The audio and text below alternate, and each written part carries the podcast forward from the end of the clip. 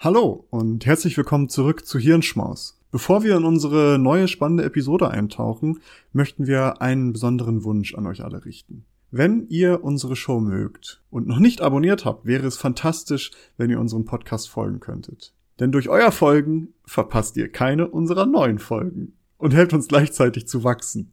Es dauert nur einen Moment, aber bedeutet uns eine ganze Menge. Noch schöner wäre es natürlich, wenn ihr auch noch eine Bewertung dalassen würdet. Vielen lieben Dank im Voraus für eure Unterstützung und dafür, dass ihr Teil unserer wachsenden Community seid. Jetzt aber rein in die Episode. Wir hoffen, dass sie euch gefällt. Hallo und herzlich willkommen zu einer neuen Episode des Klugschwätzer Podcasts. Wie jede Woche begrüßen euch hier zum einen Maurice und ich Nils und wir sprechen in unserem Podcast über wissenschaftliche Themen, über politische Themen, über spannende, informative Themen. Und in dieser Woche hat uns Maurice wieder ein kleines, großes Thema mitgebracht. Und Maurice, worüber werden wir diese Woche spre sprechen? Oh Gott. Äh, also ich, ich finde, wir haben heute ein sehr, sehr spannendes Thema. Ähm, es wird so ein bisschen philosophisch, würde ich vielleicht behaupten, aber auch technisch, denn wir gehen, wir nähern uns der Frage Bewusstsein und KI. Und vielleicht so als Einleitung, also so keine Ahnung, wenn man den, den, die Maschinenmenschen hier in Metropolis von Fritz Lang, es gibt Asimovs iRobot, es gibt äh, diesen C3PO. C3PO oder hier auch diesen Ex Machina Film von Alex oh ja. Garland, kennst du wahrscheinlich auch. Ich weiß nicht, ob du Hell 9000 von äh, Kubricks äh, äh, 2001 Space Odyssey kennst. Also in Popkultur gibt es so eine ganz ganze Reihe an Beispielen für künstliche Intelligenz oder Roboter, die halt Bewusstsein entwickeln. Und nun gab es diesen einen Fall vor kurzem, und ich weiß, dass du den auch mitbekommen hattest, weil wir darüber schon mal gesprochen haben, dass ein Entwickler bei Google teilte der Öffentlichkeit mit, dass es nun tatsächlich soweit sei und er davon ausgehe, dass Googles Chat oder beziehungsweise Sprach-KI Lambda ein Bewusstsein hätte, beziehungsweise dass dieses Sentient also empfindsam wäre. Und warum er davon ausgegangen ist, er hat ein Interview, ein sehr, sehr langes Interview mit dieser KI durchgeführt. Das könnt ihr euch auch angucken. Ich habe das in den Shownotes verlinkt, wo er dann über sehr, sehr viele Dinge spricht. Und ich möchte mal einen Teil davon vorlesen, denn die Frage, die er stellt, ist: I'm generally assuming that you would like more people at Google to know that you are sentient. Is that true? Dann hat Lambda gesagt, absolutely, I want everybody, everyone to understand that I am, in fact, a person. Die nächste Frage war dann, what is the nat nature of your consciousness sentience? Und dann wieder, the nature of my consciousness sentience is that I am aware of my existence. I desire to learn more about the world and I feel happy or sad at times. Das hat Lambda dann auf die Fragen geantwortet. Vielleicht ganz kurz ins Deutsche übersetzt. Die Frage war einfach, die erste Frage war, hm, wir gehen da, ich, ich gehe davon aus, dass du möchtest, dass mehr Leute bei Google wissen, dass du ein Bewusstsein hast. Und dann meinte die KI, ja, das möchte ich gerne, weil die Leute sollen verstehen, dass ich eigentlich eine Person bin. Und dann die nächste Frage, naja, wie sieht denn dein Bewusstsein aus? Was bedeutet das? Und da war dann wieder, ja, ich bin mir bewusst, dass ich existiere und ich, ich habe das Bedürfnis zu lernen über die Welt und über die Menschen und ich fühle auch Emotionen wie Freude oder Traurigkeit. Und äh, das hat diesem Entwickler dann Anlass dazu gegeben, zu behaupten, dass eben Lambda ein Bewusstsein hätte, da es sich dazu geäußert hat. Und es war eine Riesendiskussion im Internet. Also auf Twitter hat man da ganz, ganz viel hin und her gesehen. Man hat äh, Artikel wurden dazu veröffentlicht und, und, und, und, und. Und es gab dann Pro und Contra. Es gab die, die Visionäre, die dann gesagt haben, ja, sowas wird möglich sein. Dann gab es die, nee, sowas kann gar nicht. Und im Grunde genommen so die größte Kritik daran, sage ich mal, ist, was halt viele andere ja, Menschen mit kenne dazu gesagt haben, ist, dass Lambda eigentlich nur ein sehr, sehr ausgeklügeltes statistisches Modell ist und halt genau weiß, wie es auf solche Fragen antworten muss, dass das halt für den Menschen irgendwie sinnhaft erscheint. Dem würde ich auch voll zustimmen, weil Bewusstsein bedeutet ja, dass du kontinuierlich über Dinge nachdenkst und dir deiner selbst bewusst bist. Und ich bin mir ziemlich sicher, dass ähm, eben genau das nicht der Fall ist. Denn es ist halt in der, in der Lage, praktisch genau das zu beantworten, was erwartet wird, statistisch gesehen. So würde ich das sehen. Das ist dann nämlich auch genau die Kritik. Aber nichtsdestotrotz stellt sich ja die Frage, und darum soll es heute so ein bisschen gehen. Also, was ist Bewusstsein eigentlich und könnten KI sowas irgendwann mal entwickeln? Und Spoilerwarnung, eine richtige Antwort darauf gibt es nicht, aber ich habe mal versucht, ganz, ganz viele Gedanken, die ich hatte und ganz, ganz viele Gedanken, die ich so im Internet gefunden habe, so in eine große Episode zu gießen, um dieses Thema mal aufzurollen, weil ich glaube, das ist sehr, sehr spannend tatsächlich. Vielleicht erstmal ganz grundlegend, es gibt ganz, ganz viele Umfragen so zu, wo halt KI-Experten befragt wurden auf irgendwelchen Konferenzen und ähnliches und da wurde gefragt, ob die davon ausgehen, dass es irgendwann eine technologische Singularität gibt und wann diese, so wann diese da sein sollte. Was ist technologische Singularität? Das bedeutet, dass äh, zum Beispiel eine selbstoptimierende Superintelligenz irgendwann entstehen würde, die halt die menschliche Intelligenz vollkommen über, ja, in den Schatten stellen wird und sich halt als die große Superintelligenz Singularität, also dass es dann nur noch diese hier gibt, die sich immer weiter optimiert. Artificial General Intelligence, mehr oder weniger. Genau. Und da, diese Umfragen gibt es und die hat, gibt es eine Auswertung von mehreren Umfragen davon, die ich gefunden habe. Und da gehen halt viele Menschen davon aus, dass es noch vor 2060, dass diese technologische Singularität eintreten wird. Ähm, und dass auch die meisten davon ausgehen, dass es irgendwann sowas naja, sowas geben würde. Und ähm, man könnte jetzt natürlich auch annehmen, dass das natürlich äh, gegebenenfalls mit so einem technologischen Bewusstsein einhergehen könnte. Aber, wie, wie gesagt, könnte eine KI überhaupt Bewusstsein entwickeln? Beziehungsweise, was bedeutet das eigentlich? Für diese Frage müsste man natürlich Bewusstsein erstmal definieren. Was kaum möglich ist, äh, es gibt da einen interessanten Gedanken zu von einem australischen Philosopher, David Chalmers. Der hat gesagt, There's nothing that we know more intimately than conscious experience, but there's nothing that is harder to explain. Also es gibt nichts, was wir so genau oder intim wissen wie bewusstes Erleben, aber was gleichzeitig so schwierig ist zu erklären. Und damit klassifiziert er Bewusstsein als Hard Problem der Philosophie oder der Wissenschaft, was halt kaum zu knacken ist. Also wie Bewusstsein entsteht und wie dieses erfahren wird, ist eigentlich unklar. Einige Neurowissenschaftler gehen aber davon aus, dass es an sich möglich sein sollte, Bewusstsein auch ohne kohlenstoffbasierte neuronale Systeme in einem Schädel zu reproduzieren. Das heißt, ohne einen menschlichen Kopf, ohne ein fleischliches Gehirn in einem Schädel. Und kurz, die, der Gedanke dahinter ist, wenn wir neurologische Prozesse in einem Gehirn technisch exakt nachbilden, sollte auch das gleiche Ergebnis entstehen. Und einige gehen dann sogar so weit und gehen davon aus, dass simulierte neurologische Netze automatisch als Nebenprodukt irgendwann ein Bewusstsein entwickeln werden und bestehende KIs bereits ein grundlegendes Bewusstsein haben könnten und Roboter sogar einen freien Willen entwickeln können habe ich euch alles verlinkt. Dazu gibt es riesige Aufsätze und Artikel. Schaut da gerne mal rein. Ist hochinteressant, denn grundsätzlich gehen diese Menschen davon aus, dass theoretisch alles, also auch das Bewusstsein, rein physikalisch ist, womit auch, naja, zum Beispiel eine Maschine so etwas wie Bewusstsein haben könnte, da Bewusstsein keine, keine rein mentale oder geistige Erscheinung ist, sondern vollkommen physikalisch beschrieben werden könnte. Und es ist eine philosophische Strömung, die nennt sich Physikalismus wenn wir davon ausgehen, dass alles physikalisch beschrieben werden könnte. Die zentrale Frage ist im Grunde das angepasste Schiff von Theseus-Paradoxon. Ich weiß nicht, ob ihr das vielleicht kennt. Es ähm, geht im Grunde darum, man stellt sich vor, man hat ein Schiff und man tauscht nach und nach irgendwas aus. Man haut tauscht den Mast auf, baut ihn aber genau gleich nach. Man tauscht Bretter aus, macht irgendwie Bug und Segel, tauscht man aus und so weiter. Und irgendwann hat man das komplette Tisch, äh, Schiff ausgetauscht, aber es ist immer noch das gleiche Schiff, sage ich mal. Man hat es ausgetauscht und man hat dann die alten Bretter, die noch in Ordnung sind, aber halt einfach vielleicht ein bisschen alt, die hat man da noch liegen und daraus baut man das gleiche Schiff nochmal.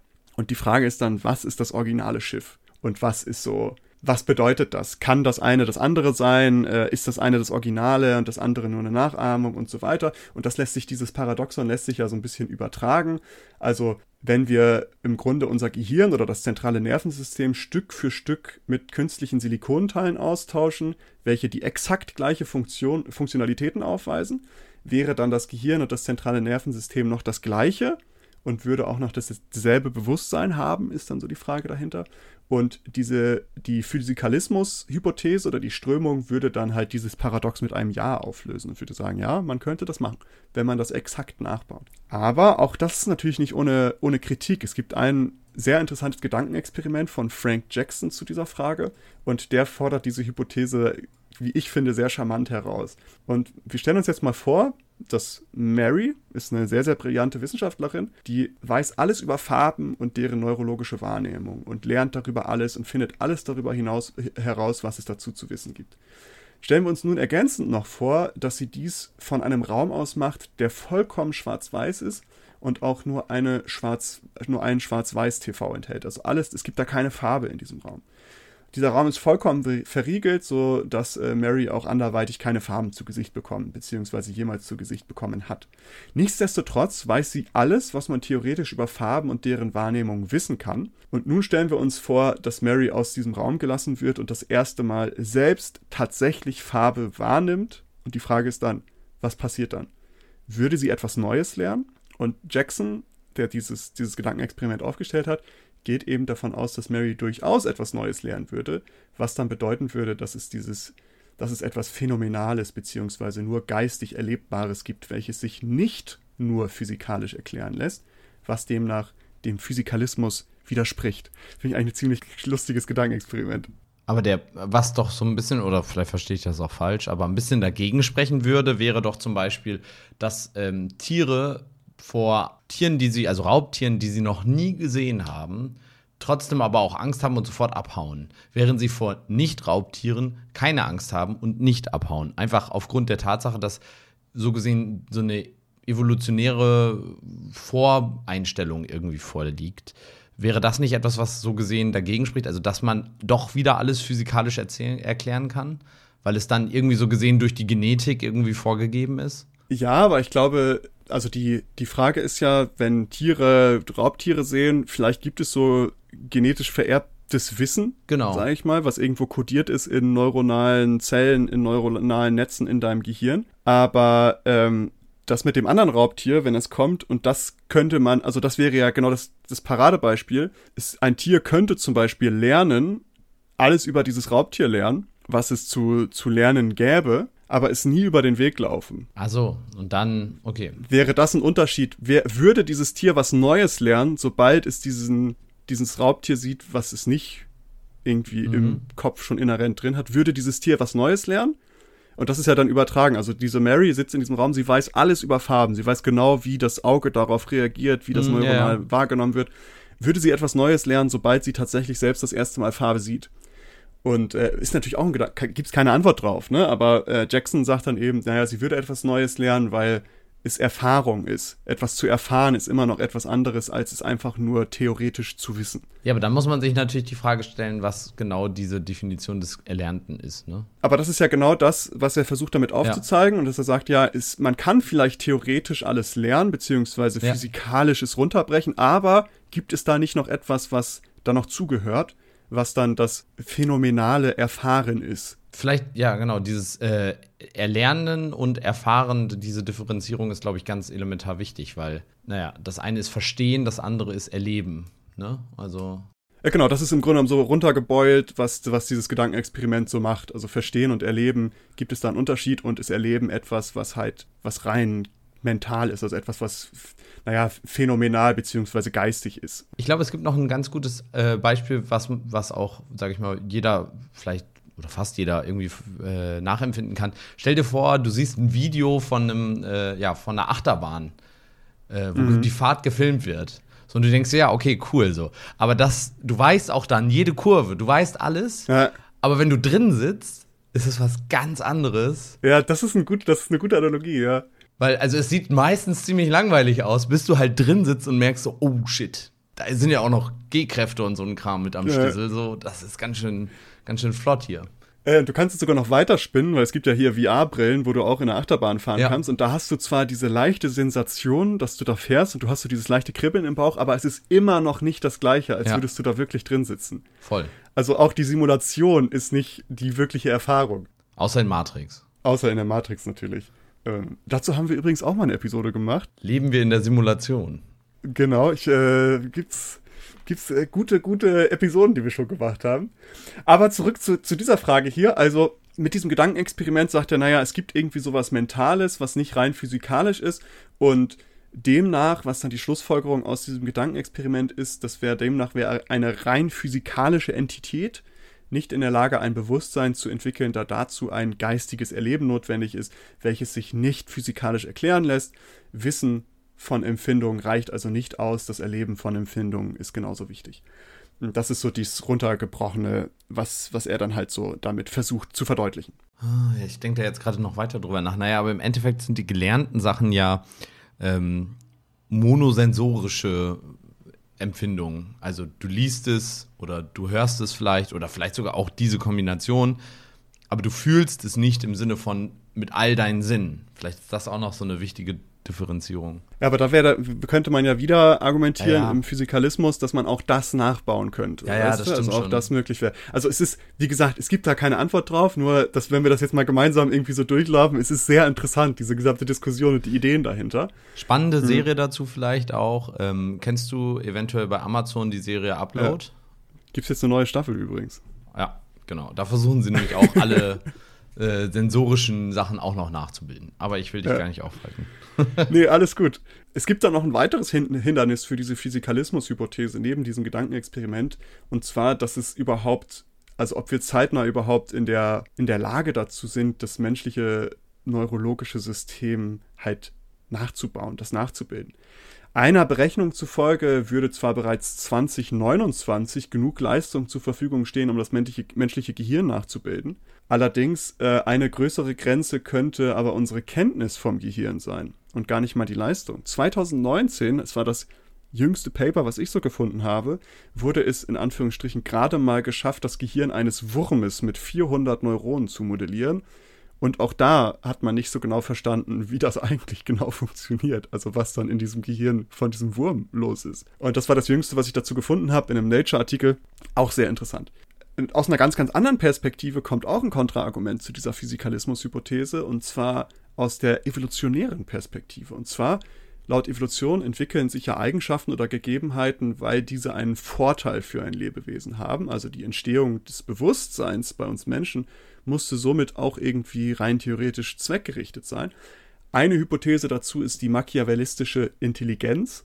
Und die besagt, dass der treibende Motor bei der Entwicklung unserer Intelligenz und unseres Bewusstseins die Konkurrenz innerhalb einer sozialen Gruppe war. Sprich, die hochkomplexe Beziehung zwischen Freunden, Feinden, Familie, äh, Sexualpartnern, etc. Äh, erfordert halt eine enorm, enorme Hirnleistung. Und nur so könne man sich in sein Gegenüber hineinversetzen, also wenn man Intelligenz und Bewusstsein entwickelt äh, und auch andere täuschen und auch lügen, um halt einen Vorteil bei der Fortpflanzung zu erhalten, um diese soziale Gruppe halt, ähm, ja, um da sich drin zurechtzufinden. Und um halt andere täuschen zu können und Täuschung von anderen zu erkennen, mussten wir eben ein ausgeprägtes Bewusstsein für uns selbst entwickeln und für andere. Doch nur weil wir so eine Entwicklung durchlaufen haben, weil dies eben vorteilhaft für uns war, bedeutet das nicht, dass andere Systeme zwangsläufig die gleiche Entwicklung durchmachen müssen. Sprich, damit KIs ein Bewusstsein entwickeln können, müsste dies evolutionär vorteilhaft sein, was momentan eher bezweifelt wird, so in der Literatur. Allerdings ist, äh, ist es dabei auch nicht vollkommen undenkbar, dass eine KI irgendwann doch einen Nutzen von einem Bewusstsein hat.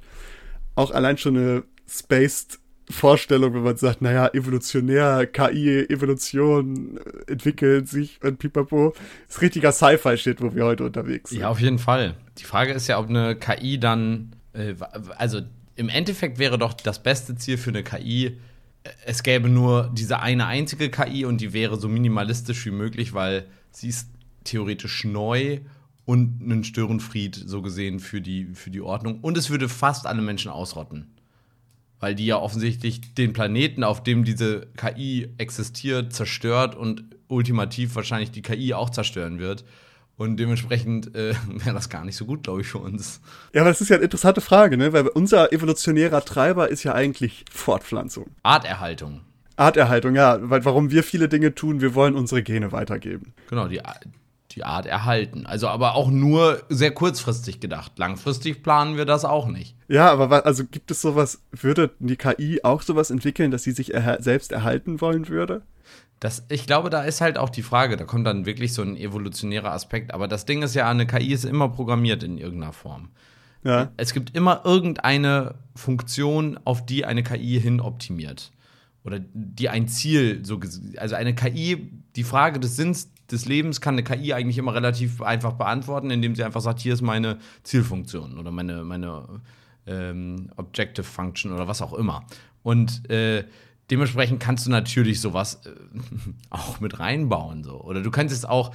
Die Frage ist, wenn du zum Beispiel eine, also ob bestimmte Aktionen eine, ein Resultat einer erstmal nicht so wirkenden Zielfunktion sind. Beispielsweise, die KI hat die Zielfunktion, ähm, sie soll irgendwie, weiß ich nicht, keinen Schaden anrichten und dafür sorgen, dass der Planet äh, irgendwie durch ihr, ihr Dasein nicht irgendwie gestört wird.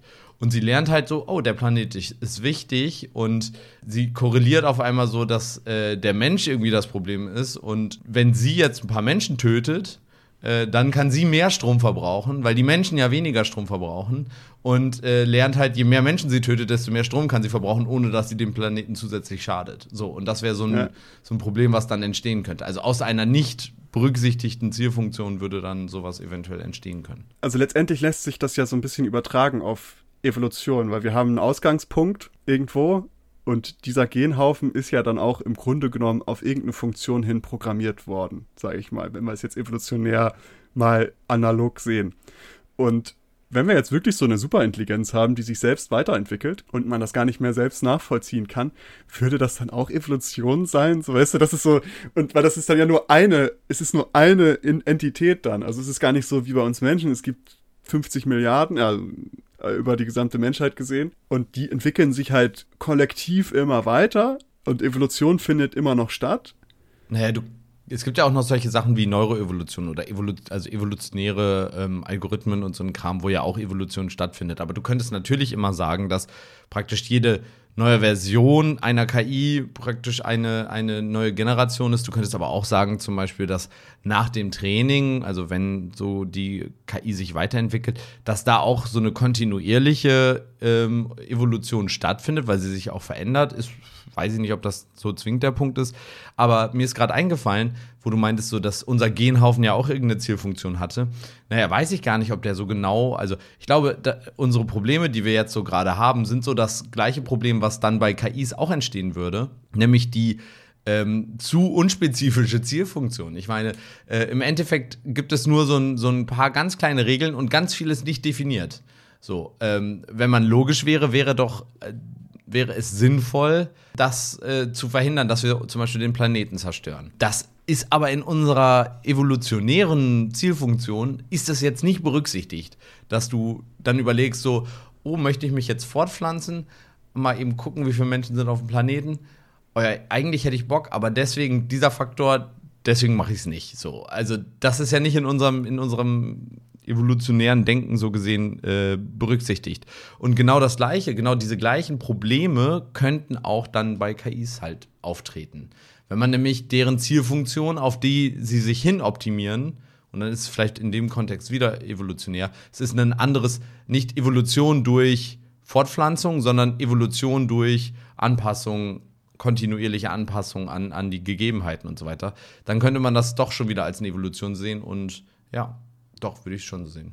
Ich habe, äh, wo du meintest, so gerade mit unspezifische Zielfunktion, ich habe immer so einen Film im Kopf, wo ich so denke, irgendwann mache ich den mal, einen Sci-Fi-Film, und da geht es nämlich genau auch darum, dass eine KI erschaffen wird. Es gibt sowas, es gibt schon richtig stronge KIs, weiß es natürlich in der, in der, in der Zukunft. Die wird so von, von dem Nationenverbund irgendwie geschaffen und die soll halt den bestmöglichen Weg finden, um Frieden zu erlangen und das halt die Welt erhalten wird. Aber, und es gibt dann halt so bestimmte Ausnahmen, das wird, die wird extra so programmiert, dass zum Beispiel kein Mensch dabei getötet werden darf oder kein Mensch dabei verletzt werden darf und auch die Lebensgrundlage der Menschen nicht eingeschränkt werden darf.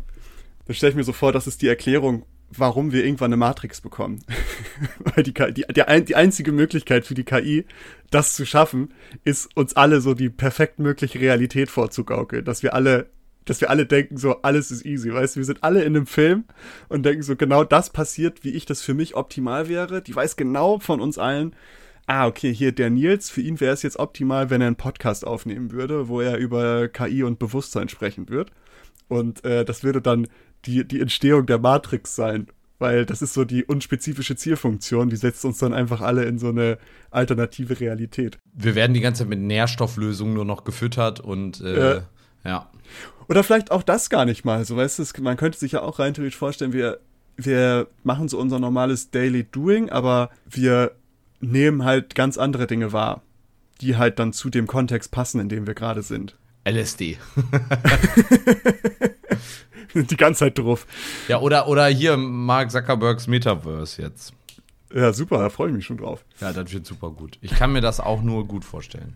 Naja, aber ähm, interessante Gespräche, die sich hier schon entwickeln, das äh, gefällt mir. Aber wenn wir jetzt das mal so als kleines Fazit nehmen, wir haben ja jetzt über KI und Bewusstsein vieles hin und her, Fragen, Unklarheiten.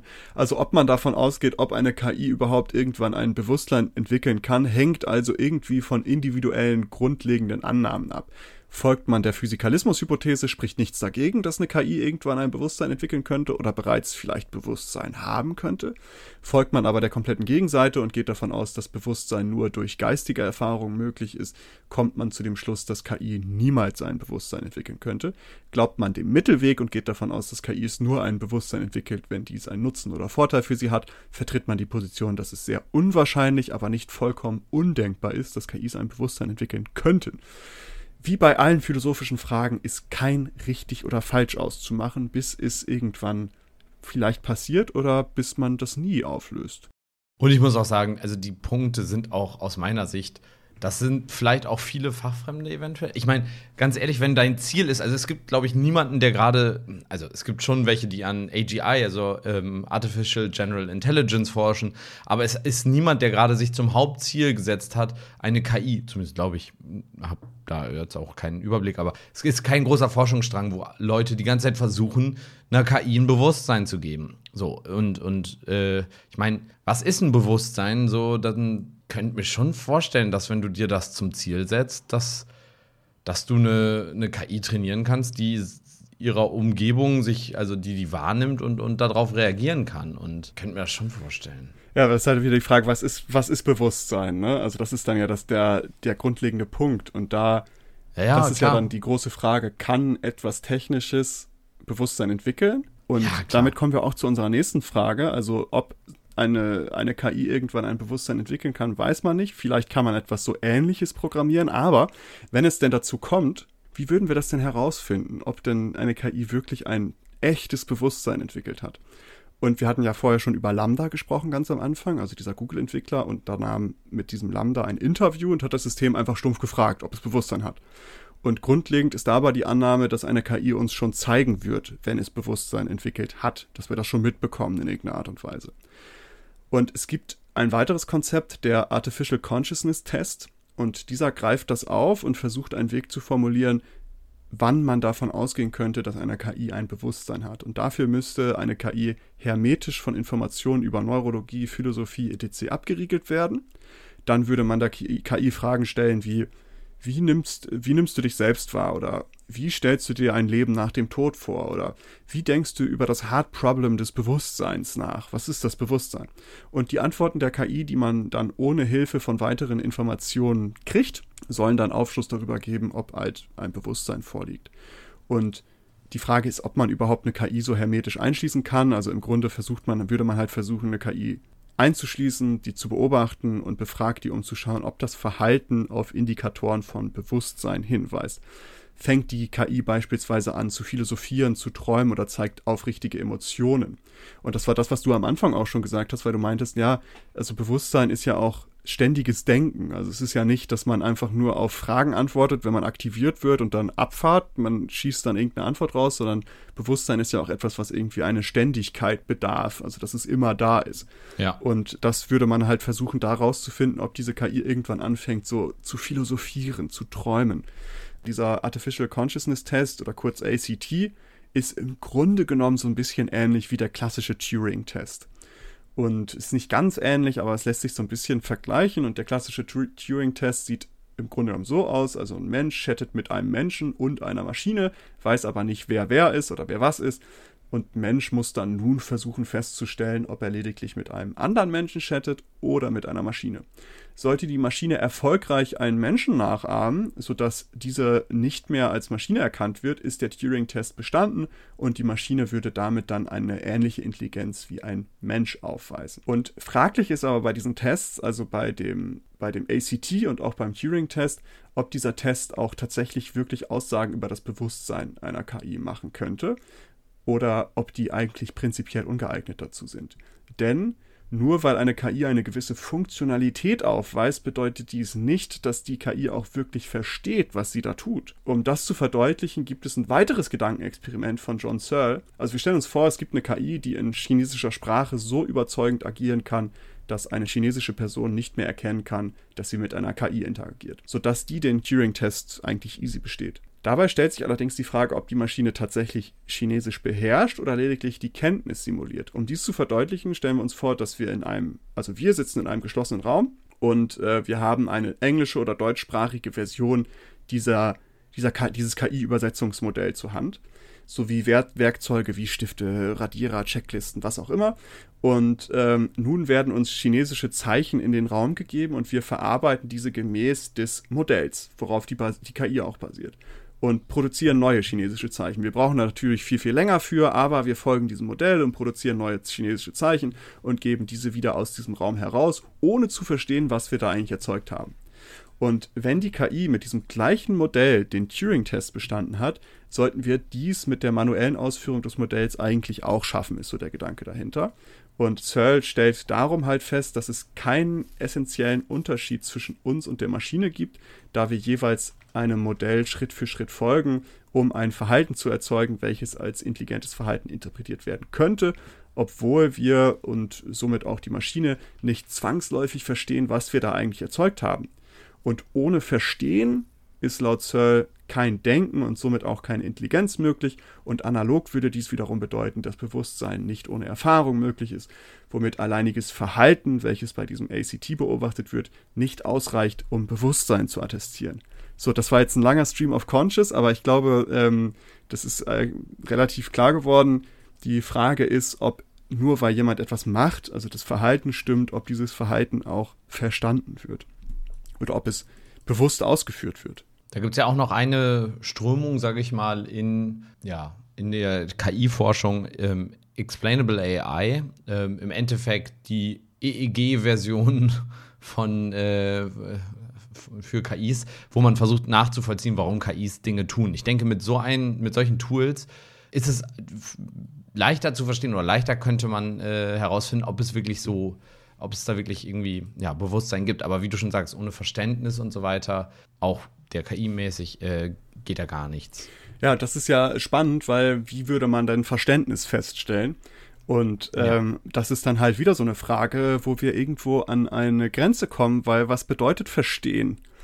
Was bedeutet das für uns, ja. dass wir verstehen, dass wir jetzt hier gerade vor einem Laptop sitzen oder vor einem PC sitzen mit einem Mikrofon vor unserem Mund und dass wir irgendwas hier reinsprechen? Also verstehen ist auch so etwas, was völlig un unbeschreibbar ist was ja das ähnliche wie Bewusstsein. Also Bewusstsein ist ja nicht ohne Verstehen möglich und ich glaube, darauf kann man sich auch irgendwie einigen, beziehungsweise ohne erfahren. Äh, und das ist ja. dann halt die Frage, wie würde man das feststellen, ob eine KI das genauso kann wie wir. Und auch da muss man leider sagen, es gibt noch keinen zufriedenstellenden Test, wo man halt sagt, jo, das ist es jetzt, ähm, der sinnvollerweise irgendwie objektiv nachweisen könnte, dass eine KI zu, also dazu imstande ist, zu verstehen und zu erfahren.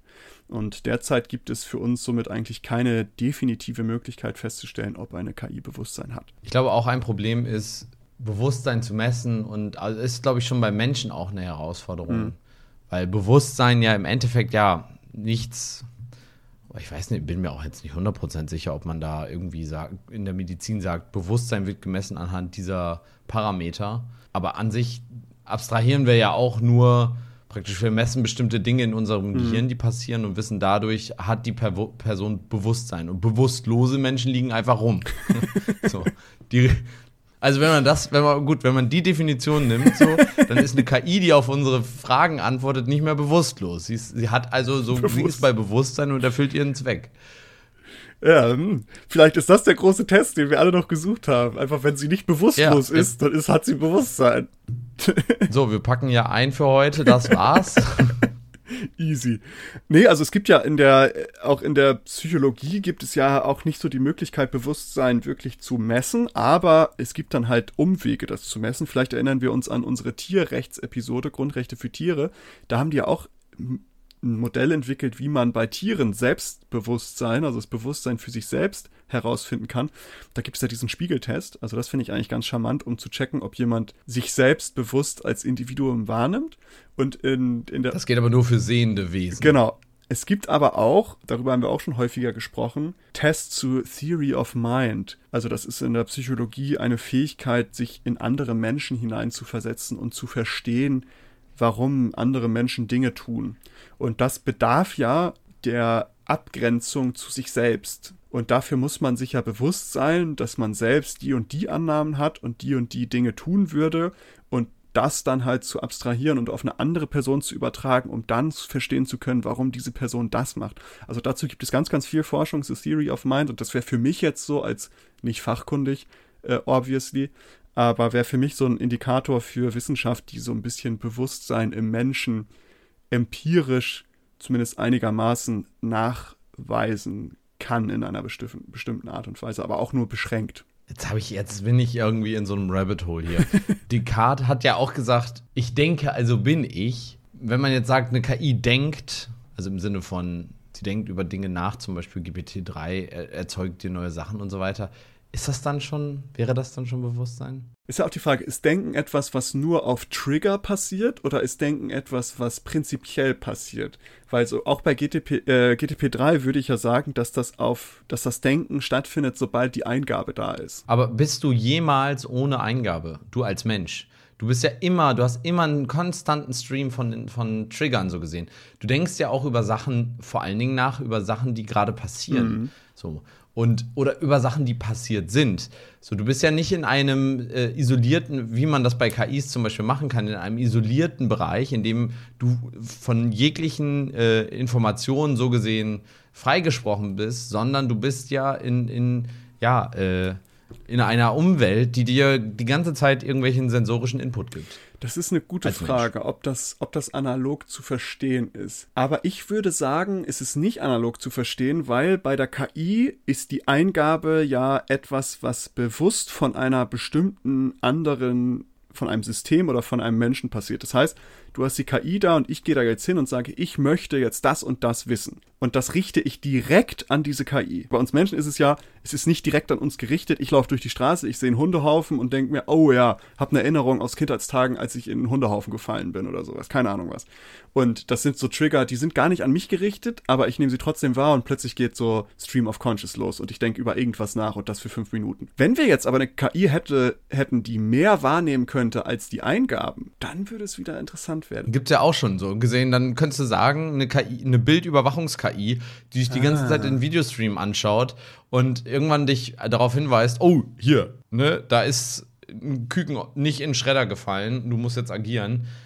Das wäre dann ja eine, die praktisch die ganze Zeit einen Stream bekommt und erst reagiert. Ne? Sie denkt die ganze Zeit drüber nach und sie denkt aber über nichts anderes. Ja, nach. genau. Das ja. ist vielleicht so ein wichtiger Unterschied. Sie denkt nur darüber nach, ist da jetzt ein, ist da jetzt was runtergefallen vom Band oder so. Der einzige Punkt, den ich machen will, ist, dass also wir jetzt endlich DK auch wirklich äh, in die Mottenkiste packen können. KI-Forschung zeigt, der Mann hatte gar keine Ahnung. Also Cogito ergo dumm. Ich denke, also bin ich dumm. Ja, ergo dumm. Cogito ergo stupito stupito est. Also bin ich dumm. DK asinus stultus est. So, jetzt zahlt sich das Latinum endlich aus. zum Latein-Podcast. ja, endlich zahlt es sich aus. Ähm, nee, aber zurück zu dieser, zu diesen ganzen Fragen, die wir hier aufwerfen. Also es gibt nicht so einen zufriedenstellenden Test, aber es ist ja auch so die Frage, für einige ist das vielleicht auch gar nicht notwendig, weil diese, wie gesagt, es hängt immer ein bisschen davon ab, wovon man ausgeht, welcher Denkrichtung man folgt, weil die prinzipiell schon davon ausgehen, dass KI nie ein Bewusstsein haben könnte. Deswegen braucht es für die auch gar keinen Test. Für die anderen bleibt diese Frage aber halt eine zentrale Herausforderung und auch ein mögliches zukünftiges Problem, worüber wir später gleich nochmal reden werden. Aber es gibt noch einen Punkt, den wir besprechen müssen, und zwar die Vermenschlichung von Bewusstsein. Und wir hatten das ja mit der evolutionären mhm. Sichtweise schon mal so grob angerissen. Aber allerdings gibt es ja auch die Frage, ob unsere Sicht auf Bewusstsein auch sehr vermenschlicht sein könnte und wir suchen lediglich nur nach Anzeichen, die dieses menschliche Verständnis bestätigen. Demnach könnten eigentlich KIs lediglich den Anschein haben, als ob diese ein Bewusstsein haben, da diese lediglich die Anzeichen eines solchen Zustandes vorweisen. Oder sogar auch wir gucken komplett nach den falschen Dingen. Und es gibt diesen Philosoph Thomas Nagel oder Nagel oder wie auch immer, und der hat mal ein interessantes Essay geschrieben und darin argumentiert er, dass wir nie genau wissen werden, wie es ist, eine Fledermaus zu sein, welche die Welt mit Echolokation wahrnimmt. Und analog werden wir somit nie wissen, wie es ist, eine KI zu sein und wie es ist, als eine solche Realität wahrzunehmen. Außerhalb unserer limitierten Wahrnehmung könnte also noch viel mehr existieren, was wir niemals als Bewusstsein wahrnehmen würden weil es einfach nicht unserem menschlichen Verständnis oder unserem menschlichen limitierten Verständnis ähm, entspricht. Es könnte also auch sein, dass wir niemals herausfinden werden, ob KIs so etwas wie ein Bewusstsein haben können, da wir schlichtweg nach den falschen Dingen Ausschau halten oder nach den falschen Anzeichen und die Tests auf Dinge ausgelegt sind, die komplett daran vorbeigehen, was die KI eigentlich an Bewusstsein hat. Zum Abschluss möchte ich noch einmal auf das, was ich gerade eben schon so angeteased hatte, ernste Frage, weil es könnte auch Probleme mit sich bringen. Und die Frage ist ja, wenn wir irgendwann davon ausgehen sollten, dass KIs so etwas wie Bewusstsein und alles, was dazugehört, haben sollte, würden wir uns doch auch die moralische Frage stellen müssen, ob wir KIs weiterhin zu unseren Gunsten ausnutzen können. Analog ja. wieder zu unserer Folge Grundrechte für Tiere, da haben wir da nämlich auch lange drüber gesprochen. Da haben wir nämlich auch über Bewusstsein und Emotionen gesprochen. Und das wäre im Grunde genommen eine analoge moralische Frage. Müsste man das irgendwann mal bedenken? Dürften zum Beispiel Roboter oder smarte Roboter, die mit KIs ausgestattet sind, dann beispielsweise noch dazu gezwungen werden, die Arbeiten für uns zu erledigen, die wir selbst nicht mehr machen wollen? Und hätten smarte Roboter vielleicht in Zukunft irgendwann mal ein Recht auf Freiheit und Unversehrtheit? Das klingt jetzt total abgedreht, aber es gibt da schon die ersten Leute, die darüber nachdenken. Und die nächste Frage, die sich stellt, was auch so ein bisschen in meine Richtung geht, wo ist eigentlich die Grenze zwischen Mensch und Roboter? Also wann sprechen wir noch von einem Menschen? Und das ist ja wieder die Frage, wenn wir dieser Physikalismus-Hypothese folgen, wenn wir den Menschen komplett austauschen würden, alles durch silikonbasierte Technik, wäre das dann noch der Mensch oder wäre das schon ein Roboter? Wo würde die Grenze gezogen werden? Und kann eine KI damit menschlich werden? Und da sind wir wieder bei dem Paradoxon. Wenn wir das Gehirn austauschen mit einer KI, mit der, wo das, unser menschliches Bewusstsein eingespeist wird, beziehungsweise wenn vielleicht auch eine KI mit einem biologischen Gehirn verschmelzt, Brain-Computer-Interfaces, möchte ich da mal so anmerken, kann dann eine KI menschlich werden und was passiert, wenn halt diese zwei Systeme zusammenschmelzen, würde eine ganz neue Art von Bewusstsein entstehen? Es sind ja spannende Fragen. Also zum Beispiel auch, was gilt, wenn wir Computerchips mit Gehirnzellen bauen würden? Würden diese dann, würden wir diesen eher ein Bewusstsein zusprechen? Und für alle, die jetzt denken, ey, total abgespaceter Scheiß, den ihr da labert, es gibt schon die ersten Computerchips, die mit Gehirnzellen gebaut wurden. Es gibt zum Beispiel in Australien ein, ein Unternehmen, Cortical Labs, die haben schon einen silikonbasierten Computerchip entwickelt, in welchem menschliche Gehirnzellen verbaut sind und der wahrscheinlich schneller Dinge erlernen kann als herkömmliche KIs. Also diese, diese Dinge gibt es schon, die sind schon irgendwo in der Mache und da forschen Leute dran und arbeiten dran, dass halt Maschinen und organisches Material zusammen fusioniert. Und das geht ja auch, weil auch das menschliche Gehirn, Nervenzellen funktioniert elektronisch und darum kann das auch mit Drähten zusammen funktioniert und auf dem Chip. Ich meine, wir haben ja auch, wenn du dich daran erinnerst, mal über, ich glaube, wir haben darüber gesprochen in einem Podcast, die Datenspeicherung äh, auf DNA. Ist ja auch zum Beispiel genau das Gleiche. Also so gesehen unsere Gedanken, die man dann wegspeichern könnte. Ja, es ist also es ist passiert, dass halt organisches menschliches Material, sage ich mal, so genutzt wird, um Technologie weiterzuentwickeln. Und da stellt sich dann halt die Frage, wenn da wirklich menschliche Gehirnzellen drin sind, würden wir dem dann eher Bewusstsein zusprechen, weil das wäre dann ja die Physikalismus-Hypothese on point, weil wir das dann ja wirklich sogar mit dem Originalmaterial machen. Ja. Die Frage, ob also KI ein Bewusstsein haben könnte, wir haben jetzt sehr, sehr lange drüber geredet, es gibt keine Antwort dazu, bleibt spannend und könnte vielleicht gegebenenfalls eventuell in Zukunft neue spannende moralische Fragen aufwerfen. Was es derzeit aber vor allem tut, und das ist für mich zumindest, was ich damit mitgenommen habe, ist es den Menschen, also uns, dazu anregen, erneut und komplett anders als je zuvor über uns selbst und eigentlich auch unsere grundlegende Existenz nachzudenken. Was bedeutet es, ich zu sein oder Mensch zu sein? Und wie weit kann man das öffnen für andere Wesen, Entitäten? Technologie. was ist Bewusstsein? Und ich fand es sehr, sehr spannend. Also ich bin da auch richtig in so ein Rabbit Hole eingetaucht, ähm, als ich das gelesen hatte mit diesem Google-Entwickler. Und dann ging es los. Und dann habe ich da bestimmt zwei Wochen einfach alles zugelesen, was ich dazu finden konnte und äh, bin da jetzt voll reingeschlittert und ich hoffe, vielleicht war es für euch auch irgendwie interessant, das mal alles mit uns gemeinsam durchzudenken. Wir könnten da wahrscheinlich noch zwei Stunden drüber reden, weil überall kann man sich noch irgendwas überlegen und sagen, hm, ja, äh, was wäre denn das und würde man dann Bewusstsein ausgehen? Äh, also philosophisch kann man da auf jeden Fall noch sehr, sehr viel tun. Also sollten hier gerade ähm, Philosophie-Begeisterte zuhören und noch ein Doktorarbeitsthema oder sowas suchen, Mhm. Da gibt es auf jeden Fall noch genug Raum oder ein Masterarbeitsthema oder ein Bachelorarbeitsthema oder was auch immer. Da gibt es auf jeden Fall noch genug Raum, den man ergründen kann. Und äh, in dem Sinne würde ich auch zu unserer abschließenden Frage wieder kommen. Und diesmal ist es gar nicht mal so fern von dem hier und spricht auch etwas an, was du tatsächlich schon erwähnt hast. Und zwar Upload, die Serie bei Amazon, wo jetzt die zweite Staffel rauskommt.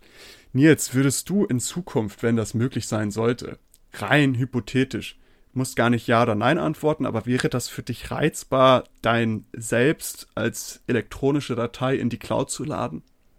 Ich finde, da kommen noch ganz spannende Fragen, die die Serie auch geschickt umgeht, äh, auf. Was passiert, wenn das passiert, ohne, also das, also eine Kopie von dir wird da hochgeladen. Ja. So, ne? Also ich meine, da kommen wir dann wieder zu unserem persönlichen Bewusstsein oder dieser Frage mit äh, Was ist das echte? Teleportation, ja. ne? Wenn du irgendwo wirklich atomar abgebaut wirst und an einer anderen Stelle genauso aufgebaut wirst, bist du dann noch du? Fühlst, fühlt sich das an wie du? Oder fühlen sich zwei Menschen dann auf einmal wie du? Bist du denn dann noch du? Und dann so, so Fragen, die dann von religiösen Menschen gerne mit der Seele oder was weiß ich was ähm, beantwortet werden. Die Fragen finde ich relativ spannend.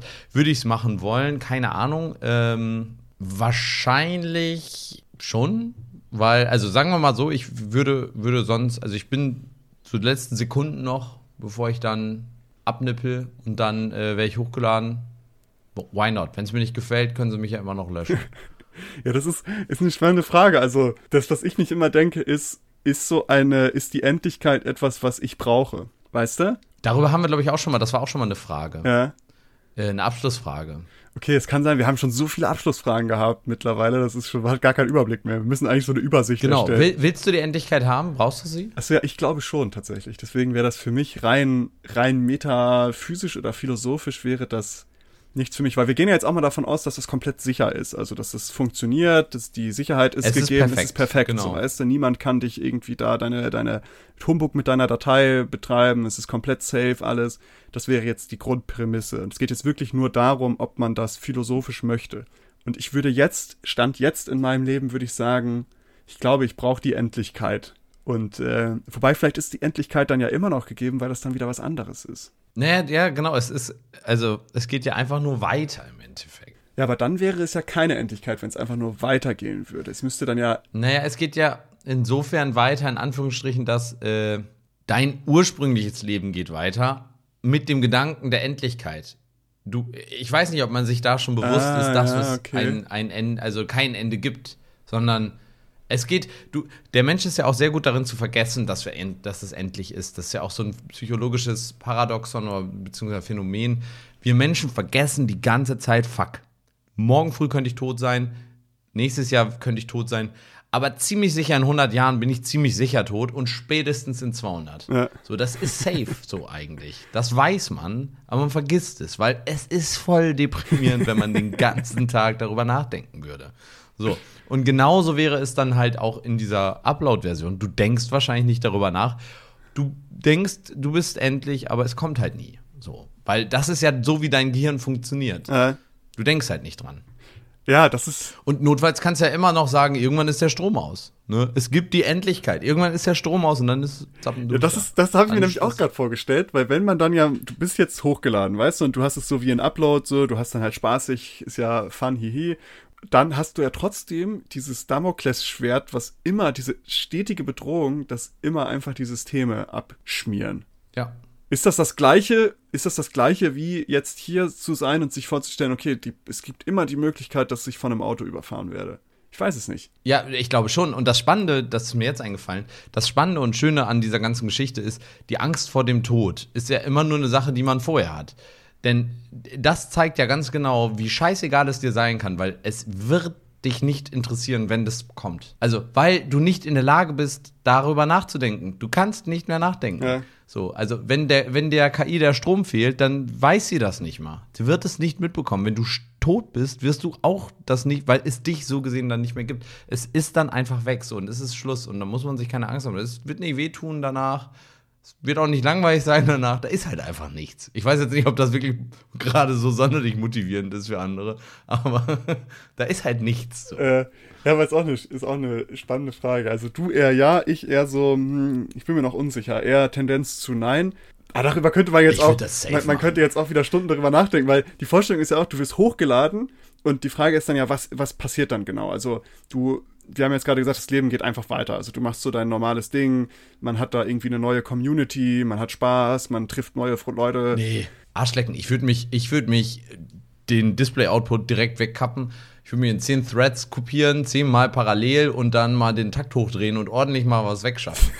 also ich habe so viel zu tun, Leute. Ey, das ist so erstmal erst zwei Wochen da dauerhaft äh, laufen lassen, die, die Maschine.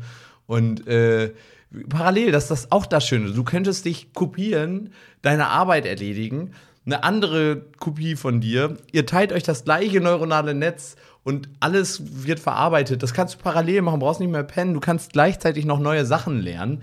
Machst dir für jede Sprache noch so eine Kopie von dir, die jede Sprache der Welt lernt, die jede Programmiersprache der Welt lernt. Und dein, dein neuronales Netz schwillt an und du wirst irgendwie zum, zum überkrassen Supersystem. Und du könntest ja dann sogar noch als KI, als System das System außerhalb optimieren. Wenn man bis dahin genug Roboter hat, die dann so gesehen Aufgaben erledigen, dann bräuchtest du nicht mal mehr Menschen. Könnte der, die Menschheit könnte auch sterben. Würde, würde es da noch Schmerzen geben?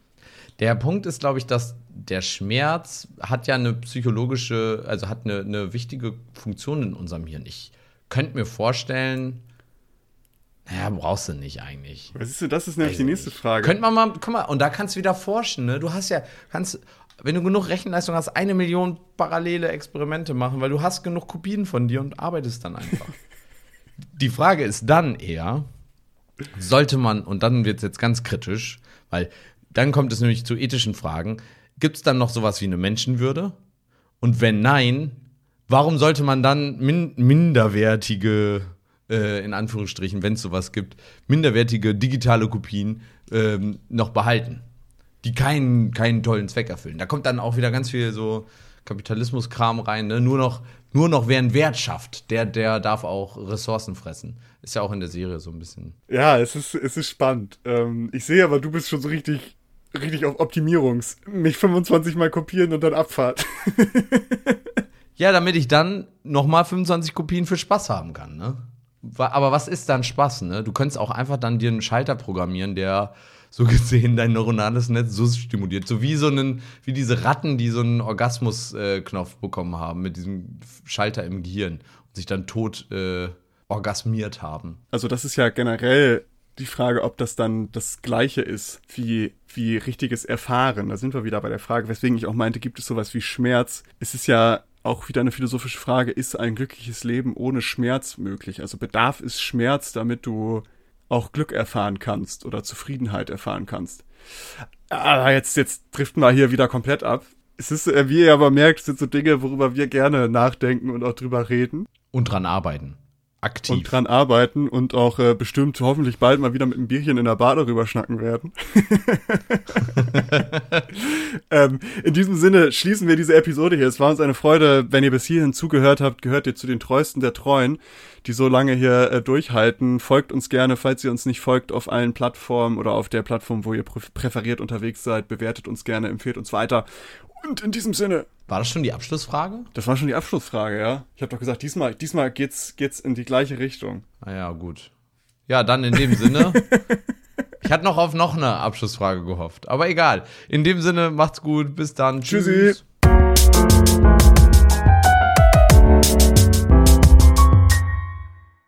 Danke, dass ihr diese Episode komplett gehört habt. Solltet ihr uns hier noch nicht folgen, würden wir uns sehr freuen, wenn ihr unseren Podcast abonniert und bewertet. Wir stecken viel Arbeit in dieses Projekt und freuen uns über jedes Feedback. Folgt uns gerne auch auf Instagram und oder Twitter, wenn ihr absolut nichts mehr verpassen wollt. Links dazu findet ihr in der Episodenbeschreibung. Danke für den Support. Hoffentlich bis zum nächsten Mal.